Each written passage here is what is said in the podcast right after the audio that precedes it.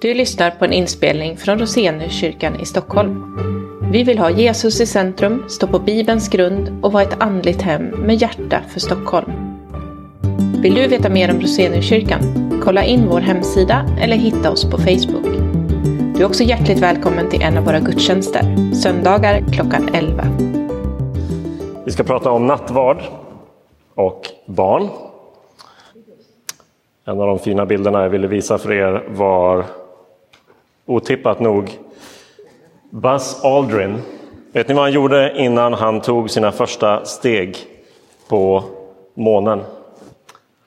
Han satte sig ner, han var i direktsändning på amerikansk tv och så i utgången till rymdfärjan så, så stannade han upp och så sa han på rikssänd tv att jag skulle vilja ta det här tillfället och säga, be varje person som hör det här, var de än är, att pausa ett ögonblick tänka igenom vad det som har hänt de här senaste timmarna och sen säga tack på det sätt som du eh, vill. Och sen så läste han tyst från Johannes evangeliet, eh, från Johannes evangeliet 15. Eh, och så tog han en bit bröd och vin, en egen liten nattvard där. Och det är intressant, i en artikel som skrevs här om året om det och om vad som hände med de första månfararna, att den här upplevelsen av att lämna jorden och landa på månen var så otroligt desorienterande för dem. Existentiellt, att se jorden som en liten prick var så omskakande för dem. Flera av dem skilde sig, flera av dem gick igenom stora existentiella kriser när de återvände till jorden. Men Aldrin, eh, det var som att han hade nattvarden som ett litet ankare som höll honom liksom grundad med fötterna på ja, månen, då, inte jorden. Um, men att i det ögonblicket verkligen få söka kontakt med Gud när så mycket var upp och ner så att säga i, i vart han befann sig. Det är ganska fascinerande vad sakramentet kan betyda. Vi ska prata om nattvarden och barnen. Eh, jag ska göra, försöka göra det ganska enkelt och ganska kort. Bara så att vi kan tänka kring hur ska vi, varför får barn komma fram till nattvarden och eh, ja, hur gör man när ens egna barn kanske vill det.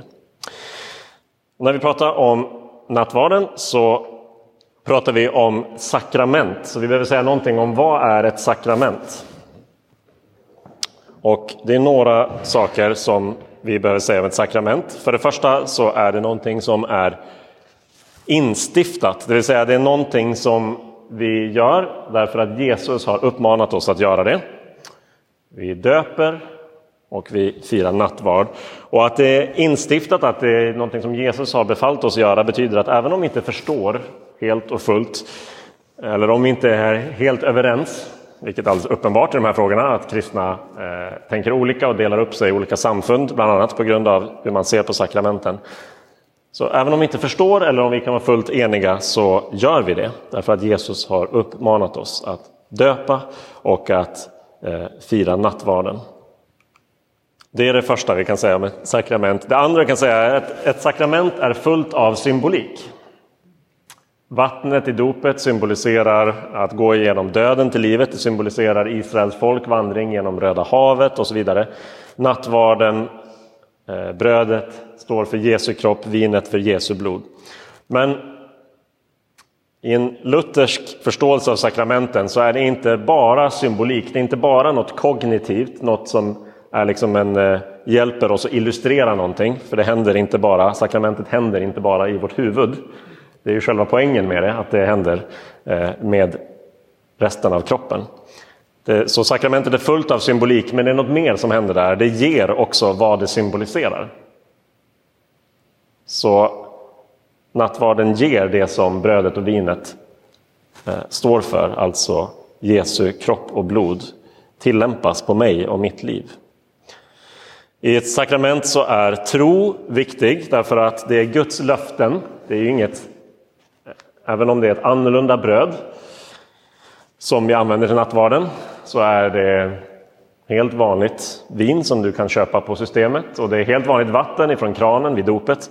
Det är inte något magiskt som händer utan det är, bygger på Guds löften och därför är tro när man utövar det och när man tar emot sakramentet är en nyckelaspekt. Sakramenten är finns i liksom en, en kontinuitet, är kopplade också till någonting som vi ser i hela Bibeln, nämligen att förbundet, vår relation till Gud, följs av vissa tecken. I Gamla Testamentet så har vi omskärelsen som är det sätt som man visade att nu är man inkluderad i förbundet.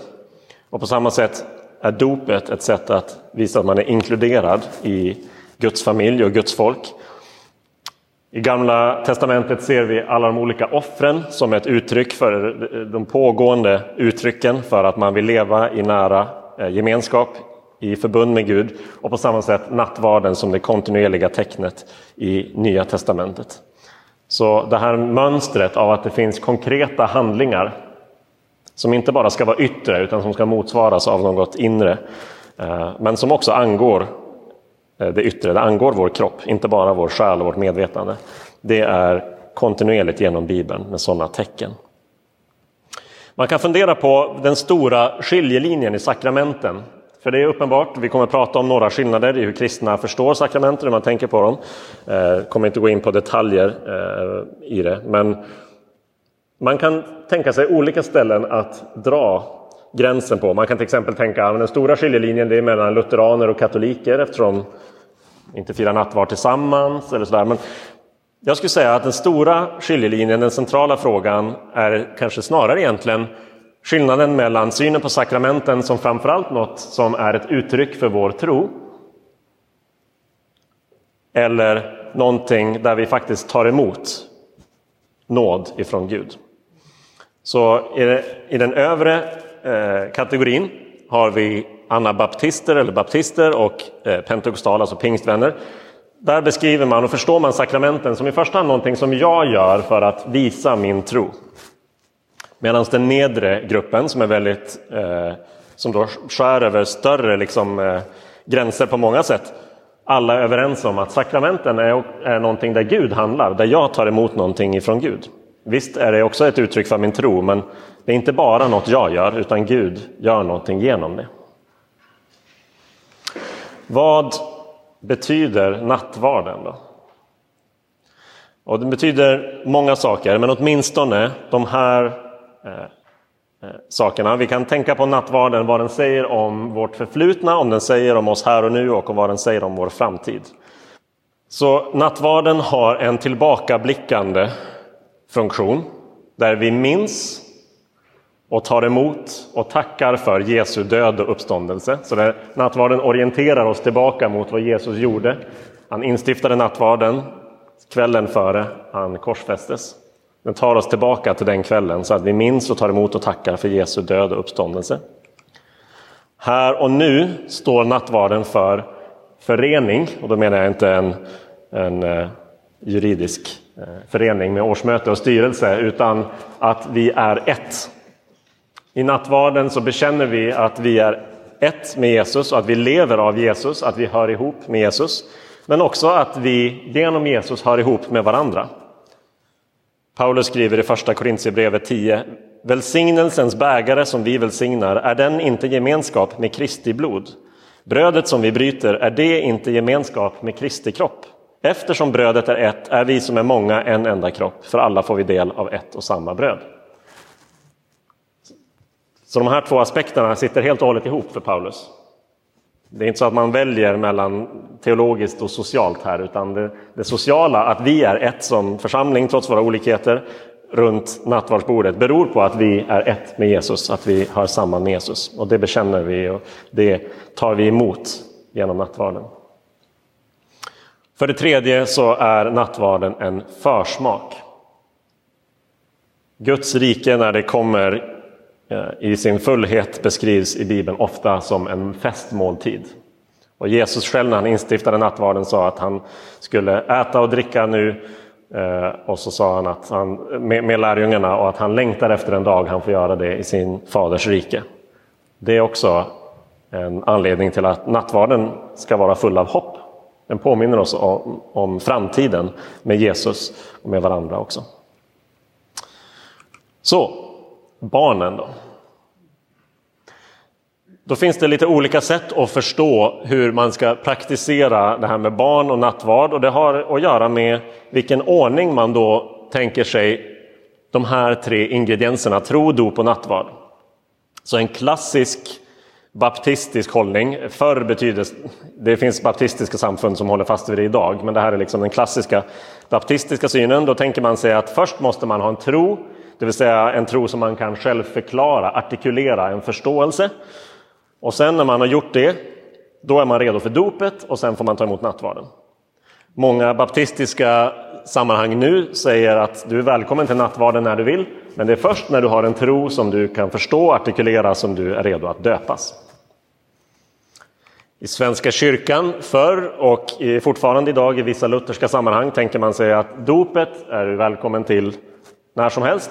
Sen växer tron fram och ofta knutet till att man bekräftar sin tro, då, alltså i konfirmationen tar man emot nattvarden. Då har man avlagt en, en bekännelse att jag vill tro på det här och då är man redo för nattvarden.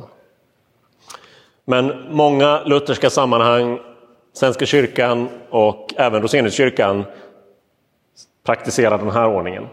Dop och nattvard är du, Eh, du är välkommen till dopet eh, när som helst, tar emot det, du är välkommen till nattvarden och så växer tro fram eh, allt eftersom.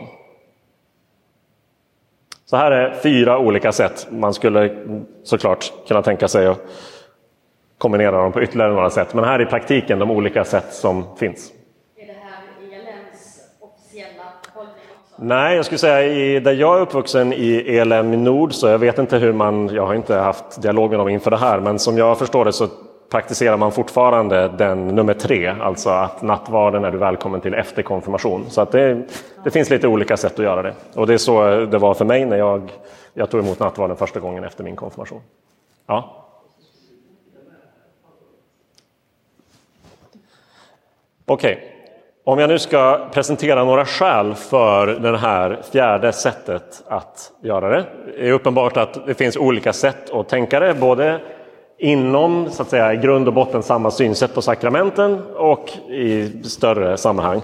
Eh, varför kan man tänka att barn är välkomna till nattvardsbordet? Det första då är, tänker jag, förbundstanken i Bibeln som är en central eh, ett centralt, liksom, en central röd tråd genom Bibeln. Förbundet mellan Gud och eh, sitt folk. Vi hade en av de viktiga texterna för det som predikotext idag, eller hur? Och när Gud ingår förbund med sitt folk i Bibeln så är barn och efterkommande konsekvent inkluderade i de här förbunden.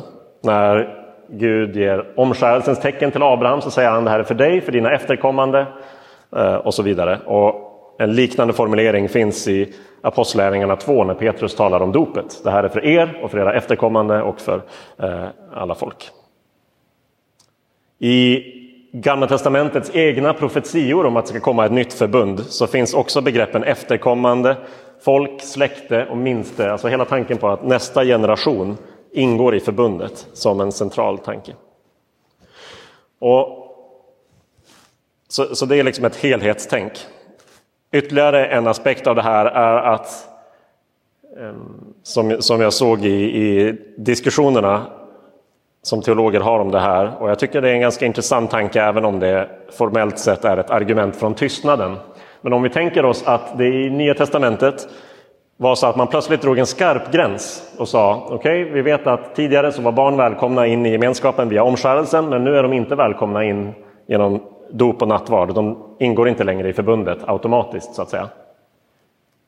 Då borde debatterna mellan Paulus och de judiska lärarna som, som reste runt där Paulus hade varit och debatterade med honom eller försökte styra om församlingarna tillbaka till att praktisera omskärelse och de judiska vanorna. Det borde varit spår av en debatt mellan dem. Varför får inte våra barn vara med i församlingen? För det hade varit väldigt märkligt för en jude som har som har praktiserat omskärelse och som hela tiden tänkt att barnen är från första stund välkomna in i förbundet. Om apostlarna undervisade, det är de inte förrän de är stora nog att själva förstå och förklara sin tro. Så, så är frågan om det inte borde märkas i Nya Testamentet. Nej, men det, det fanns, det fanns eh, men de är fortfarande räknade som inkluderade i förbundet efter omskärelsen. Även om de hade sina högtider för att, för att uppmärksamma, eh, uppmärksamma vissa liksom, grader av mognad eller så. Ett annat skäl är de bibliska parallellerna mellan nattvarden och dels påskmåltiden i Gamla Testamentet som inte bara inkluderar barn utan specifikt var till för att barnet skulle fråga sina föräldrar varför gör vi så här och så skulle barnen förklara, eh, föräldrarna förklara för barnen det här är vår historia. Vi var fångar, i, vi var slavar i Egypten men Gud befriade oss och därför äter vi påskmåltiden tillsammans. Och vi vet att Jesus instiftade nattvarden under påskmåltiden så de första kristna förstod eh, nattvarden som, som någon, liksom en förlängning av påskmåltiden på det sättet. Eh, och där var hela familjen med. Det finns också Eh, tecken på att de första kristna och generationerna efter apostlarna tänkte på nattvarden som eh, gemens, en, en, eh, vad ska vi säga, en parallell till gemenskapsoffret i Gamla Testamentet som är det enda offer där personerna själva fick äta av det. Det var liksom gemenskapsoffret, till skillnad från syndoffer och brännoffer, presenterades som en måltid där den troende åt tillsammans med Herren Gud. Och nattvarden liknar det på, på flera sätt. Så man kan tycka utifrån det bibliska mönstret så, så borde vi behöva i så fall specifika skäl om vi nu plötsligt ska säga fram tills nu har barnen varit inkluderade men från och med nu är de inte det. Vi har också tanken om helt enkelt att tillhöra församlingen. Dopet är det steg som vi har för att ge tillträde till eh, Jesus, till den kristna gemenskapen. Vi välkomnar barn in i, i Guds familj när de döps. Och i de texter som finns om nattvarden i Nya Testamentet så, så beskriver Paulus, han gör den här parallellen mellan vi är en kropp för vi äter ett bröd. Och en kropp en kropp eh, avser alltså samma grupp som äter av brödet. Alltså hela församlingen manifesteras genom att man äter brödet tillsammans.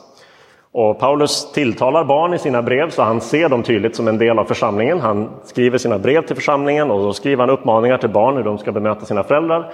Och så säger han att vi är en kropp. Så återigen, det tycks liksom vara underförstått att du tillhör församlingen. Eh, då eh, ska vi inte kräva ytterligare något. För det fjärde, traditionen. Så tidigt som från 200-talet har vi eh, källor på att barnen var välkomna vid nattvardsbordet. Och det återkommer i flera texter från 200-talet. Eh, Cyprianus, den apostoliska traditionen, Augustinus på 300 och 400-talet talar i sina predikningar om att barnen är ju välkomna vid nattvardsbordet. Så tidigt i kyrkan verkar det ha varit så. Och man kan se det som en fråga om, om att vara konsekvent. Om vi, givet att vi då praktiserar barndop och vi kräver inte av bebisen att bebisen ska kunna redogöra för vad det är som händer i dopet. Varför kräva mer för det, andra sakrament, för det ena sakramentet än vi gör för det andra? Ja, det skulle vi kunna göra ifall det finns konkret undervisning i Nya Testamentet som säger det. Och det är ju så vissa tänker, så då behöver vi ta upp det här begreppet som för många är argumentet för att barn eh, inte ska ta emot nattvarden förrän man är så att säga, av en viss ålder.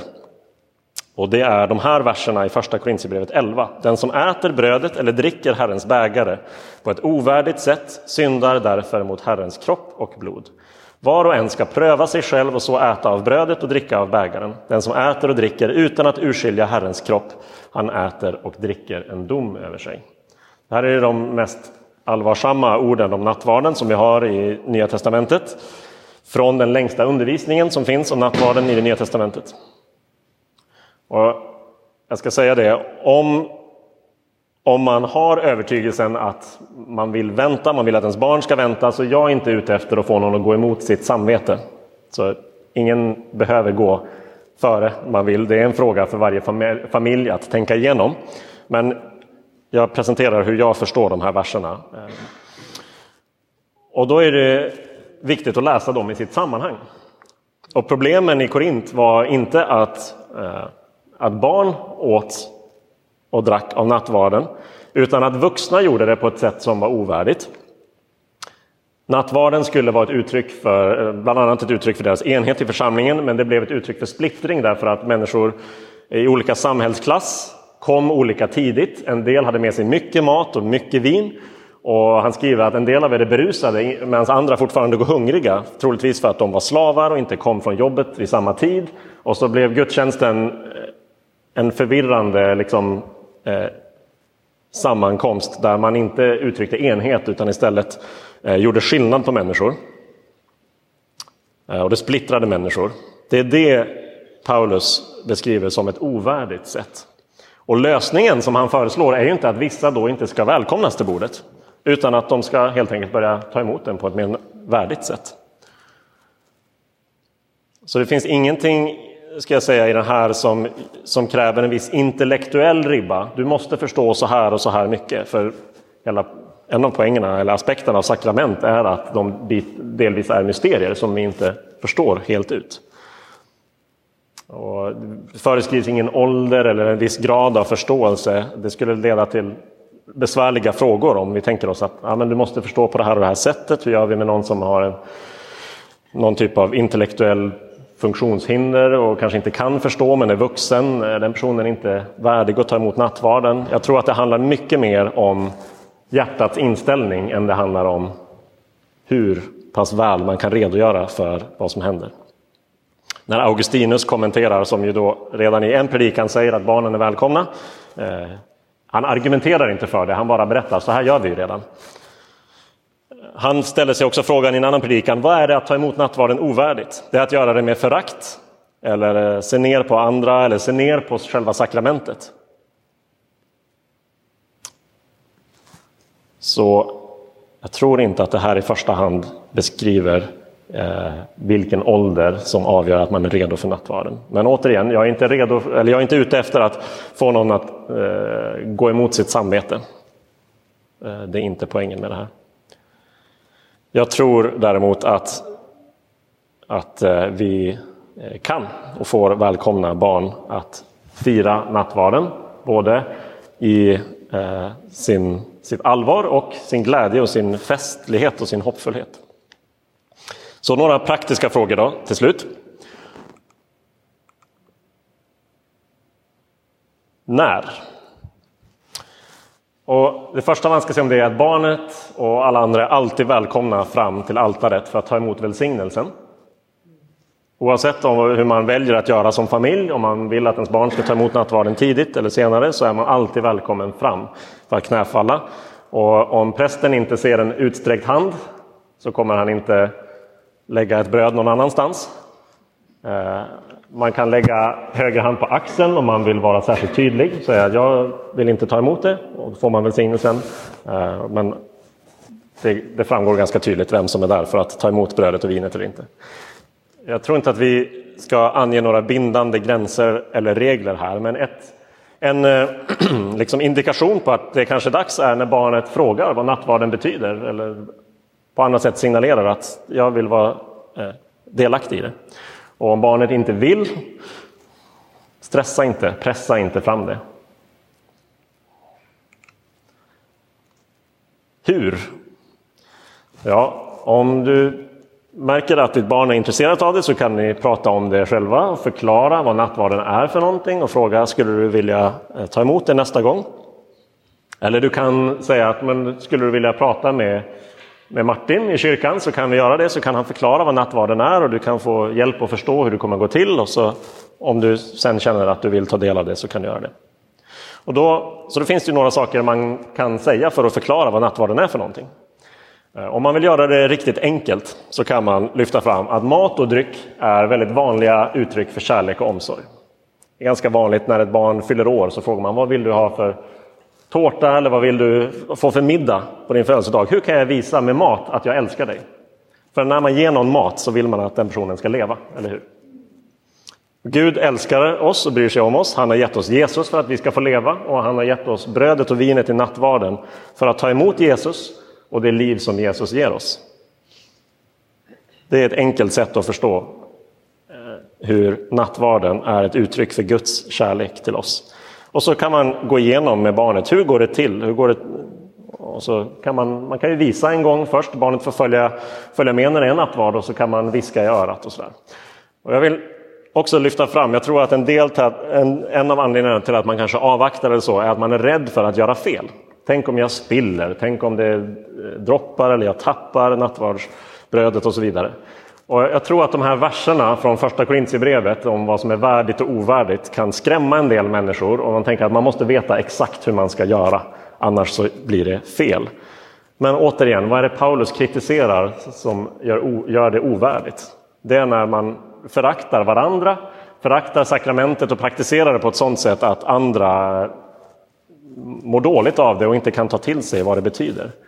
Den person som kommer till sakramentet, kommer till nattvarden för att man vill det ärligt och uppriktigt, då gör det ingenting om man knäfaller för länge och inte märkte att man skulle gå tillbaka till sin plats. Eller om man råkade stöta till personen bredvid eller om man råkar spilla en droppe vin på altarringen. Det går att torka upp. Det är inte farligt. Nattvarden ska inte bara ramas in som något allvarligt. Det är också någonting festligt, någonting högtidligt på ett positivt sätt. Nattvarden är en glädjefest och ett uttryck för tacksamhet också. Det går att lösa. Det är inte pinsamt om man inte vet exakt när man ska stå, när man ska sitta, när man ska knäfalla och så vidare. Det kan vi avdramatisera, för vi är där för att möta Jesus. Och svårt att föreställa mig att Jesus tittar snett på ett barn som inte vet hur det ska agera vid nattvarden. Det är Jesus vi tar emot i nattvarden, så vi tycker inte vi ska vara rädda. Okej, okay, det var mina eh, tankar om det. Eh, några frågor på det. Som sagt, jag kan upprepa det igen. Ingen här kommer säga varför tar inte ditt barn emot nattvarden? Det är sex och ett halvt år eller åtta och ett halvt eller elva och tre månader. Det är upp till varje familj att känna efter när man är redo för det. Men så här tänker jag om varför vi kan välkomna barn till nattvarden.